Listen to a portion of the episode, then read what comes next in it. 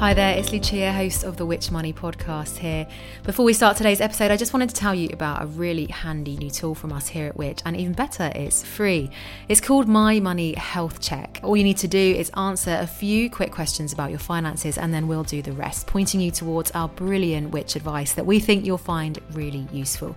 Once again, that's My Money Health Checks. If you want help with cutting your bills or making your money go further, it's the place for you. Just head to which.co.uk forward slash My Money Health Check.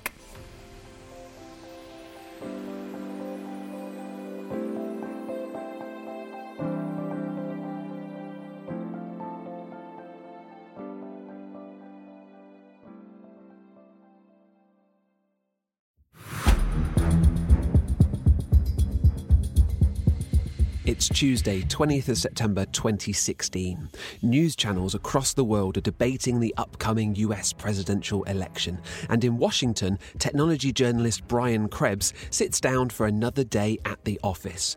He logs into his blog, the incredibly popular Krebs on Security, and quickly realizes something isn't quite right. His site is offline, but despite working in internet security, he doesn't have the foggiest idea why. What will become clear later is that Krebs has been singled out by one of the biggest cyber attacks the world has ever seen. Almost a month later, October 2016, and again, without warning, there's another attack. This time it's not on Krebs or any other individual person, it's on Dyn.com, a company that, at the time, maintained data centers around the world, essentially huge banks of computers that keep the internet working. This attack is so successful that most of the east coast of the USA has problems with their internet connection and vital systems fall offline. In the next couple of months, almost a million Germans, customers of Deutsche Telekom, see their home internet hubs stop working, and the entire African country of Liberia loses its internet connectivity. So, what or who caused such widespread internet havoc? Was it a network of hackers in Russia or a terrorist cell waging cyber warfare? It was neither of them. The whole thing was carried out by three college students sitting in their dorm rooms. So, how did this trio bring down the internet across most of the east coast of America, the entire country of Liberia, and for millions of Germans trying to get online? They did it by taking control of people's smart devices, electronic gadgets that are connected to the internet. They ordered hundreds of thousands of smart devices all over the world to connect to particular places on the internet at the same time. The servers that handle people's requests every time you open a new page or whatever. Now, when those smart devices all connected to those servers at exactly the same time, the increase in demand then caused a huge power outage that brought brought down the internet for millions of people. And here's the thing you have likely got some similar smart devices in your home smart televisions, smart speakers, smart doorbells, even smart baby monitors. Which begs the question could the smart devices in your home be used as part of a worldwide cyber attack?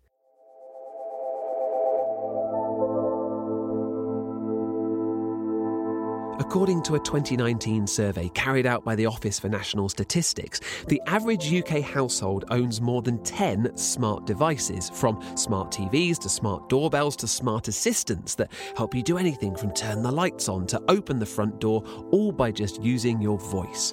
And that number of home smart devices is increasing by 26% in the last three years, in fact. We are welcoming these technological interlopers into our homes with open arms. But does that put us and our families at risk? I'm Greg Foot. I'm a science presenter and producer, and today's Which Investigates asks How hackable is your home?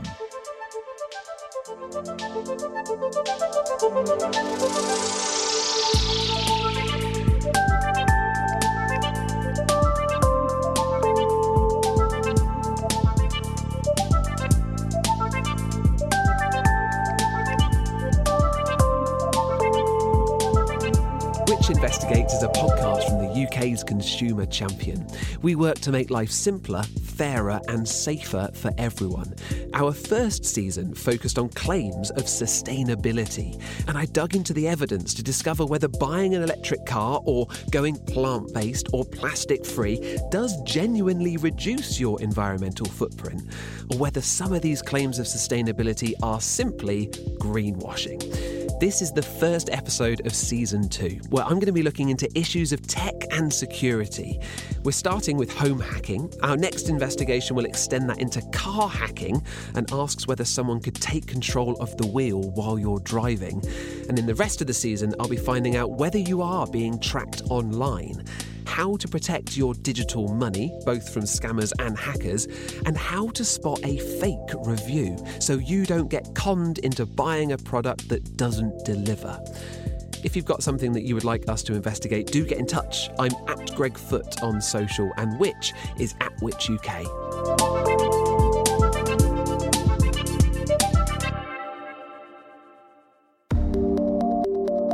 Coming up, I ask who may actually want to hack into our homes.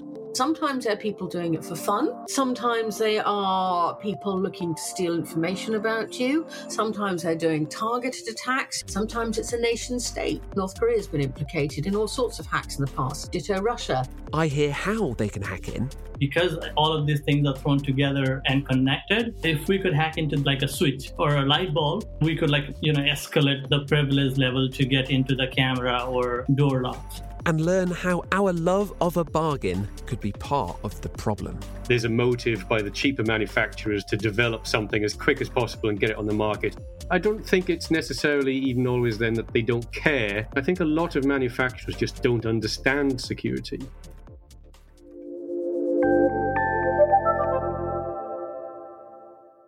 I want to start, as I often do, by asking you a question. The ONS study that I mentioned in the intro says that a couple of years ago, the average UK household owned 10 or so smart devices. So, how many do you have? In a Which survey that was commissioned especially for this podcast, we asked over 1,400 people what smart devices they own. One of the most popular devices that came up time and time again was the smart doorbell, the kind that not only allows you to see who is at your front door when you're away from home, but it also gives you the power to unlock that door from your phone, something that I'm going to be picking up on later. Phones and laptops were regulars too, of course, as were smart televisions and Wi Fi connected baby monitors, and I've got a rather worrying report on those on the way. This smart device invasion is a relatively recent happening. According to authors Lee Rainie and Gemma Anderson in their 2017 paper, The Internet of Things Connectivity Binge, in 1999, that's 22 years ago, just 4% of the world's population was online. Huh, that means that in the year that the term the Internet of Things was coined, only 4 in 100 people were online. IoT, Internet of Things, is basically any device which is connected to the internet in some way. So traditionally, the internet was just about computers, but these days, everything from your fridge to your washing machine to your kettle can have what's called an IP address, which is what allows it to be connected and routable or reachable across the internet. This is Matt Lewis, a tech security expert whose company, NCC, works with us here at Which to examine the safety and security of the connected devices that make up this Internet of Things, aka smart devices. A smart device is a device that connects to the internet, usually going via the cloud, but also usually builds in some kind of artificial intelligence or machine learning so that it can respond intuitively to you. That's Which computing editor journalist Kate Bevan, someone who you'll be unsurprised to hear loves a smart device. I got my first smart home devices probably about eight years ago. That's when I went app controlled for all my lights. And then when Alexa came along and I could link my Alexa into it and I can control all my lights by voice, that was a great step for me. And now we take it for granted that we can shout at our smart assistants to turn the television on or to, you know, switch on the lights in the bathroom. So, what smart devices does Kate have now then? Starting at the front door, I have a smart doorbell. I have a smart assistant in my bedroom Actually, I've got two smart assistants in my bedroom. yes, as expected, Kate has an above average number of smart devices all over her house. What was unexpected, though, was this one. And I've got a connected cat flap that I built myself. Ah, Yeah, you heard that right. As well as letting Kate know when her feline friend has entered or exited the home, it also links to a Twitter account which posts a picture. Uh, just search for Daphne's Flap if that's your jam. But can tech security expert Matt outdo Kate on his number of smart devices? How many smart devices do you have at home? So I have several laptops, computers, phones, etc. I have the Fire Stick, which essentially turns my TV into a smart TV these are all things that have been sent to me for our research. So I play around with them, get some findings, but then once the work's done, I turn them off and never turn them on ever again. I think from a lot of the work that we've been doing with which the past few years, it put me off. I'm not comfortable with the home IoT security space yet.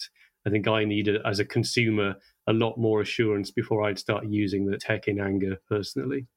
And here lies the reason for today's investigation. There is a huge amount of concern about having these smart devices in our homes.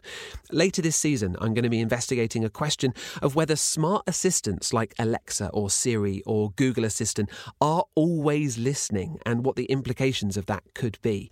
But today, I want to address the bigger concerns, not just whether your connected devices could potentially be hacked and used to cause widespread issues of the type I mentioned mentioned in the intro, but also whether they could enable untrustworthy and unwelcome individuals to see inside our homes or have a rootle through our personal data. If Matt, who is one of the country's leading tech security experts, is concerned about having them in his house, should we all be worried? Before I share some of the more sinister stories of smart device hacking with you, I want to first highlight that, as well as being convenient for many of us, this tech can really be a lifeline for some people. I discovered the good things about it a year or so ago when I put my back out and I couldn't get off the sofa. And I suddenly realised being able to answer the door via my phone, or at least see who was there, see if I needed to drag myself there, being able to control all the lights with my voice, which I do, I suddenly realised how incredibly important that be for vulnerable people because I was vulnerable for a few weeks with that. So I think there's a really interesting and important use case there. And there's a pilot scheme, I think, in Dorset at the moment to put smart devices into older people's homes who've been discharged from hospital precisely to help them stay in their homes. This scheme that Kate mentions will use sensors installed in people's homes to track behaviour and electricity usage with the aim of spotting any potential health problems. And the technology company behind the research claim it could reduce the number of support visits patients need by 780 hours each year, leading to annual savings around £250,000 in council spend.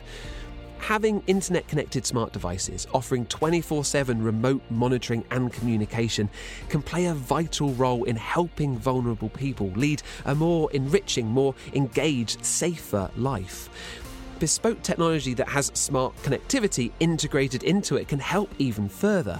In 2018, an Intelligent Healthcare Service Robot Research Institute was set up in China Catchy, hey? It produced a robot meant to look like an eight year old boy that speaks, moves around a house, and can even allow users to watch movies and make video calls. Three years later, and researchers have reported that those who lived alongside the smart robots have, quote, happier hearts as a result. But yes, it's time to turn from the helpful to the harmful. Time for some stories of when smart devices like the ones you have at home were hacked and what happened.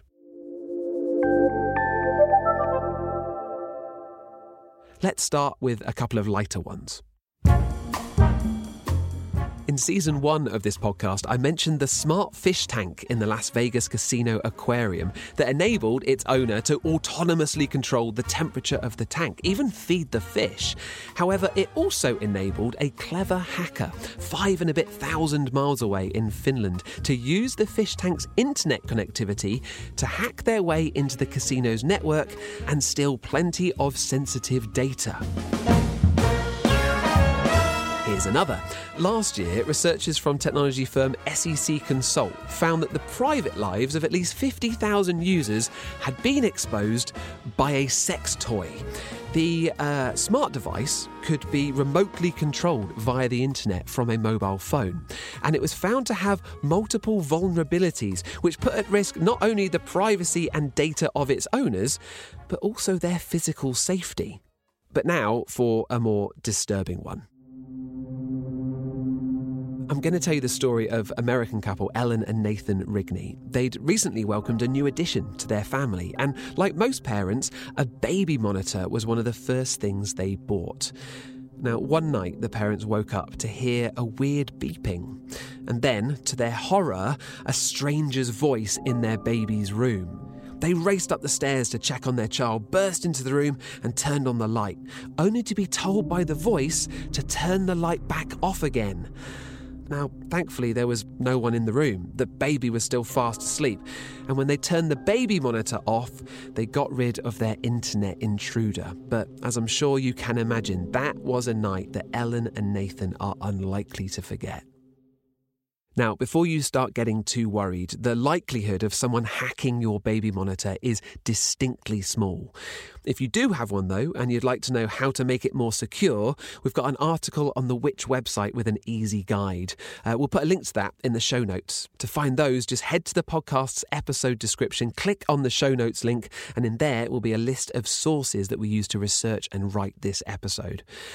That story, though, it illustrates the point that even the most innocuous of smart devices can be an entry point for hackers. I want to say the easiest things to hack are also like the thing that you wouldn't necessarily pay attention to. This is Kaushal Kafle, a PhD student at the College of William and Mary, based in Williamsburg, Virginia. In 2018, he was one of the researchers involved in an often quoted piece of work that showed that hackers could use a smart light bulb to gain access to someone's home for me personally, before going into that research, I wouldn't think of that as a security device or something that I would think that would hamper my security. The worst that could happen was a hacker could get in and turn it on or off, right? However, it turns out that when Kaushal and the team tried it, they could do more than that because all of these things are thrown together and connected if we could hack into like a switch or a light bulb we could like you know escalate the privilege level to get into the camera or door locks. With that privilege with that access what you can do is you can tell the smart home platform that you are really away from your home or you are in your home when you're not. So if you can sort of like control that then you are also controlling a door lock or a security system or a camera because you are essentially falsifying what the other devices are getting information from. In many homes, these smart devices are connected. They effectively talk to one another via a Wi Fi connection. And that means that if you can hack into something like a light bulb, it effectively acts like a portal, giving hackers access to other devices connected to the same network. If you've got other devices with lax security on that network, then they could get into those too, potentially seeing sensitive data or gaining access to microphones or cameras, which means your home network is only as strong as the weakest link in the smart device chain. Before I tell you about a super interesting hackable home experiment that Which has done recently, and the surprising results of how often the smart devices were hacked and who tried to hack them, I should quickly mention how a smart device is hacked, who does it, and why. As tech expert Matt Lewis told me, to hack a device, i.e., to gain access to it, you simply need to find a vulnerability. A vulnerability is a mechanism which might exist that allows someone unauthorized to gain a level of access or privilege to a system or, or a device. That could be a simple people or process based vulnerability, as in someone has set a really weak password on a system, and so somebody else can maybe successfully guess that to gain an authorized access. On the technical level, um, the way that we develop and write software means that sometimes we can make mistakes. Software is written by humans. Humans can make mistakes. Those mistakes can lead to errors which might be exploitable. So, if a smart device is connected to the internet, then a hacker can try loads of standard passwords and see if any of them let them in. That's what's called a brute force attack, and it's often automated. There's software that you can easily set up and run that will scan the internet, try and find these devices, and they're trying big dictionaries of common default usernames and passwords like admin admin or password password and they can churn through you know hundreds of thousands every hour and they just run over and over Hackers can also try to look for a weakness or mistake in the code and try to get access that way. But who are these hackers that we keep talking about? And why might they want to get access to your smart device? They are all sorts of people. Sometimes they're people doing it for fun, just because they can, um, because it's quite cool to peer into somebody's home. Sometimes they are people looking to steal information about you for identity theft. Sometimes they're doing targeted attacks, so they're going after a specific person for blackmail reasons. Sometimes it's a nation state. North Korea has been implicated in all sorts of hacks in the past. Ditto Russia. Yeah, in 2018, the UK and US governments released a joint statement accusing Russia of state sponsored hacking on a global scale. Today, the US Department of Homeland Security, Federal Bureau of Investigation, and the UK's National Cyber Security Centre have released a joint technical alert about malicious cyber activity carried out by the Russian government. The targets of this malicious cyber activity are primarily government and private sector organisations, critical infrastructure providers, and the internet service providers supporting these sectors. Specifically, these cyber exploits are directed at network infrastructure devices worldwide, such as routers, switches, firewalls, and the Network Intrusion Detection System. Russian state sponsored actors are using compromised routers to conduct spoofing, man in the middle attacks to support espionage, extract intellectual property, maintain persistent access to victims' networks, and potentially lay a foundation for future offensive operations. Multiple sources, including private and public sector cybersecurity research organisations, have reported this activity to the US and UK governments. As the statement alleges, Russia was, and evidence suggests still is, using compromised devices to gain access to data and to wage attacks on online infrastructure. North Korea, meanwhile, is thought to have stolen billions of dollars in attacks in the last few years alone. In their 2021 report, cybersecurity firm CrowdStrike even went so far as to say that the number of attacks will only increase as the country reels from the impact of the COVID 19 pandemic. So, a hacker could be someone just having a prod around, trying to see what they can gain access to. Or that could be someone, or indeed a nation state, trying to gain access to a camera or a microphone, or to get into your network to get hold of sensitive data. But as with the story of the college hackers at the start of the episode, there is a very different way that hackers can use your smart devices as part of what's called a botnet. I had a long chat with Kate about all this, try to get my head around what a botnet is and how someone could hack, say, a connected printer and use it to take down the internet in Liberia. Botnets are networks of devices that have been compromised by malware when they've been hacked. Cool fact I found, courtesy of Google malware is short for malicious software. And the reason for doing that is to create an army of literally zombie devices. They're waiting for an instruction from their command and control center. And all these devices are joined together by malware that's been silently installed on these devices. And that can be a printer, that can be a camera, that can be all sorts of devices. And then they can be used for nefarious purposes. If the malware fires up, it basically calls up that printer. So it's like it's calling up a reserve army. It's calling up the printer and saying, okay, we need you. Come and fire off lots of instructions at this server to take it down.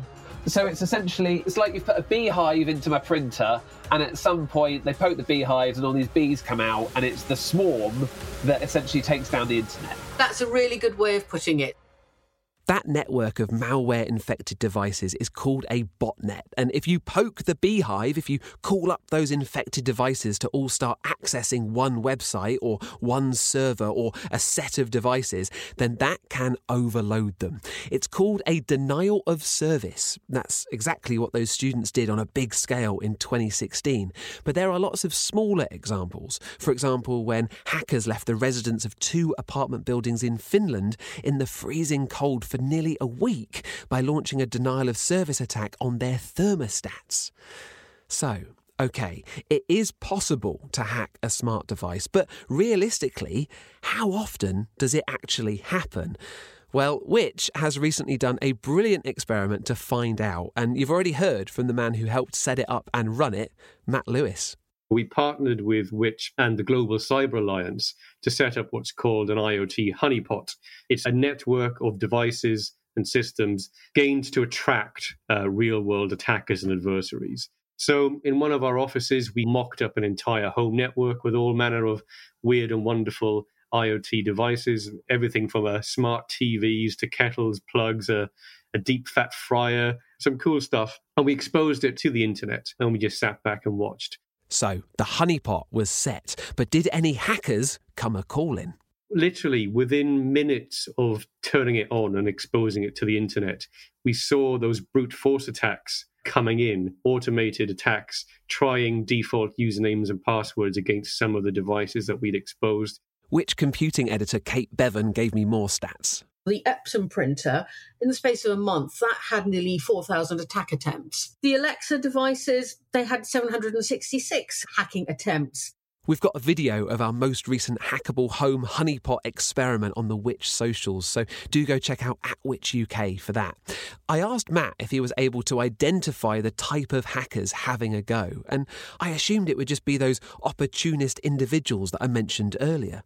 After a few weeks, we delved into the data a bit more to try and understand some of the attacks and the nature of them. We did get some possible attribution to some known criminal groups in Russia with some of the activity that they were doing. I think that related specifically to the camera that we had, and they were trying to get access to the camera, which of course in a real world setting would allow them spying on a person's home. Yeah, so someone in Russia tried to hack a camera that we set up as part of the Which hackable home honeypot experiment. I don't think they knew who had set up the experiment or that they necessarily care. It was just that they were seeing whether they could get access to it, which tells me if I connect a smart device in my home, it's likely to receive hundreds of brute force hacking attempts almost as soon as it's connected to the internet. And that means I really need to turn to the most important question of what can I do to protect a smart device from such hacking attempts? And I'm not alone. In a Which survey we commissioned especially for this podcast, only 11% of respondents said they knew exactly what to do to ensure their smart device remains secure. So, one of the issues, in fact, we put it as number one, was the issue of default passwords. This is David Rogers, who was the lead author of the UK's Code of Practice for Consumer IoT Security. You can probably tell me one yourself. Can you name a default password? Uh, the word password. That's um, a very good one, yeah. One, two, three, four, five, six. Yes, that's another very good one. Uh, admin. Yeah, see, see, I can ask anybody on the street this question, and they will probably give me the same answers as you. But the horrifying thing is, is that there are many products that are still out there that still use that. And so when we talk about hacking, it's not really hacking if everybody knows that that's the default password for these products. So if you reset some of these products as well, they will default back to that thing. Changing the passwords from the defaults to something stronger is clearly one of the most important things that you can do to protect your smart devices. And we'll hear much more from David in next week's episode when we look at whether one smart device in particular, a car, could be hacked while you're driving it. As David has just explained here, though, for many of these home products, it only takes a quick guess of a very obvious preset password or number code, and any hacker would be in, free to do whatever they please. Security is all about the weakest link, as in the weakest link will get you into a network or a system. And unfortunately, what we've seen in the domestic IoT space in sort of recent times is that a lot of the devices that are manufactured in that space are very vulnerable. They're not manufactured to any good coding standards. They come with default and easily guessable passwords out of the box. And this applies to things like fish tanks or webcams or whatever. So the issue is that these have vulnerabilities, but then they're connected to key and critical networks. So whether that's in the home environment, that's your home network, it connects to your home Wi-Fi, or in an enterprise situation, it's connected to an entire organization's network. And so attackers who know about or find the vulnerabilities in those IoT devices exploit them but then that instantly gives them a foothold onto the broader network that that device is connected to. And that's when you see the really big data breaches and exposures that result from those types of attack. So, we consumers can ensure we change default passwords, but it also feels like the hackability of devices does sit on the shoulders of manufacturers. After all, they are the ones who are responsible for their products' security, surely. But has technology perhaps progressed so fast that they simply can't keep up? You can imagine that you know a washing machine manufacturer or a baby webcam vendor they don't have that kind of experience and they've not been exposed to those kind of issues. And many of the issues that we tackle within that code of practice are really really fundamental and basic and they shouldn't be there yeah, back in the good old days, a company building a washing machine or a kettle would do just that. They only had to worry about how well it washed your clothes or how quickly it could heat up water. In today's world of innovation, where some people want an app to monitor their washing cycle or put the kettle on from the sofa, that functionality may simply be a quick add on for manufacturers. At Which we've been calling for new legislation that ensures the makers of smart devices adhere to a new set of measures. They include telling customers how long a smart device will receive security updates for, something we believe is hugely important to not only make products more secure, but also to tackle the issue of tech obsolescence that we covered in Series 1. We've also pushed for a ban on generic default passwords, stopping products being sold with the sorts of passwords that I mentioned earlier, like admin or 123456. We also want a clear point of contact to report vulnerabilities, something that would allow buyers or organizations involved in security testing, like Which, to raise security vulnerabilities and get them fixed. The good news is that the government seemed to be listening. In April, they announced the snappily titled Product Security and Telecommunications Infrastructure Bill, which, when in place, will ensure companies do follow these demands. However, the government did say the new laws would come into force in 2021, but at the time of recording this podcast in early October, there's still no news on when the legislation will be voted on in Parliament. While we're waiting for the government to act, what else can you do then to secure your smart devices at home? Firstly, only buy from known reputable brands and research whether there's any known vulnerabilities in a brand or what the security track record of an organization is. Linked to this is the advice to not simply go for the biggest bargain. A lot of the cheap IoT stuff that we see is just complacent. It just hasn't put security in as a consideration because of the lack of regulation and legislation around IoT. It means that anyone can build a device to any standard of their choosing, albeit no standard at all. It's simple economics. You might get you know, good security from a trusted brand like Amazon with the Ring doorbell, but then because they start selling quickly, there's a motive by the cheaper manufacturers to develop something as quick as possible and get it on the market and undercut Amazon with a much cheaper yet you know really vulnerable device. I don't think it's necessarily even always then that they don't care. It's more just sort of the greed aspect of you know wanting to maximize sales. I think a lot of manufacturers just don't understand security. When you've chosen your device and you've got it set up, as well as changing the default passwords, make sure you regularly do security updates to fix any recently discovered vulnerabilities. According to Business Wire, the global smart home market is showing no signs of slowing, and it's predicted to reach a whopping $135 billion a year by 2025. And it's where it's likely to go next that has the experts talking. Remember Kaushal from the light bulb experiment we spoke about earlier? As we were chatting, he dropped this into the conversation. We're expanding the smart home ecosystem into like a smart city or like a smart building, smart offices, right? So you have these networks of like sensors put into all your buildings or city to put like the smart economic way of like energy saving or just connectivity to your citizens sort of thing. In our lab, we are also like trying to study what the impact of the smart city is going to be, and we're also like trying to expand our research. But I think that is where the general trend is heading towards. A smart city. Not just one device or a single home or office, but an entire connected city. Monitoring, measuring, remotely controlled, likely with elements of AI. Okay, we're not there yet, but our cities are already getting smarter and are more connected. Connected things are not just confined to the home many, many different things within this Internet of Things, within lots and lots of different sectors, are becoming connected. And that's everything from things like traffic lights that people might not realize are already connected in some cases. You can imagine passenger information boards in railway stations, whole connected factories and chemical plants, and so on. To be honest, the first thing this made me think of was Die Hard 4 you know, where a cyber terrorist hacks into a citywide system and takes down various elements of infrastructure. So, surely being connected and smarter is going to raise the number of opportunities for hackers. The problem with security is when you have such a large attack surface. So in a smart home, I talked about like the devices plus the apps plus the mobile operating system plus the network. So all of these things have to be secure. So as a hacker, all you need is one opening anywhere, and then you are in. As always, I would love to know your thoughts about this episode. Has it made you think twice about connecting up more smart devices in your home? Or has it got you dashing off to change the default passwords? Get in touch. I am at Greg Foot and Which is at Which UK. Our next episode is almost a part two to this one. Of course, probably the most connected of devices is the car. There are lots of new technologies within that item that make it a particularly interesting target for attackers.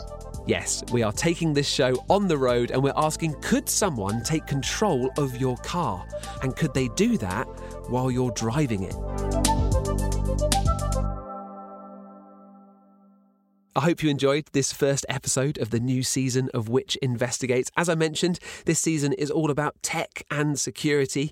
Our first season focused on claims of sustainability. I was digging into the evidence to discover whether buying an electric car or going plant based or plastic free does genuinely reduce your environmental footprint, or whether some of these claims of sustainability are simply greenwashing. If you have just discovered us, hello, you're very welcome. Uh, maybe go back and listen to some of those investigations if they sound sound interesting. Uh, we have got new reviews and advice every day on which.co.uk. And as you've heard in this episode, we're always testing out the latest tech to make sure you are fully informed about what's on the market right now. Do share this episode and this podcast with anyone that you think may enjoy it. And if you would be kind enough to go and give us a review and a rating over on Apple Podcasts or wherever you're listening, that would be hugely appreciated as it does help others discover us. Today's episode was presented by me, Greg Foot. It was written and produced by me and Rob Lilly. Editing and original music is by Eric Briard, and our executive producer is Angus Farquhar. Special thanks go to Richard Headland, Paul Lester, Andy Laughlin, Kate Bevan, and the team at NCC Group. And I'll be back soon with our next investigation.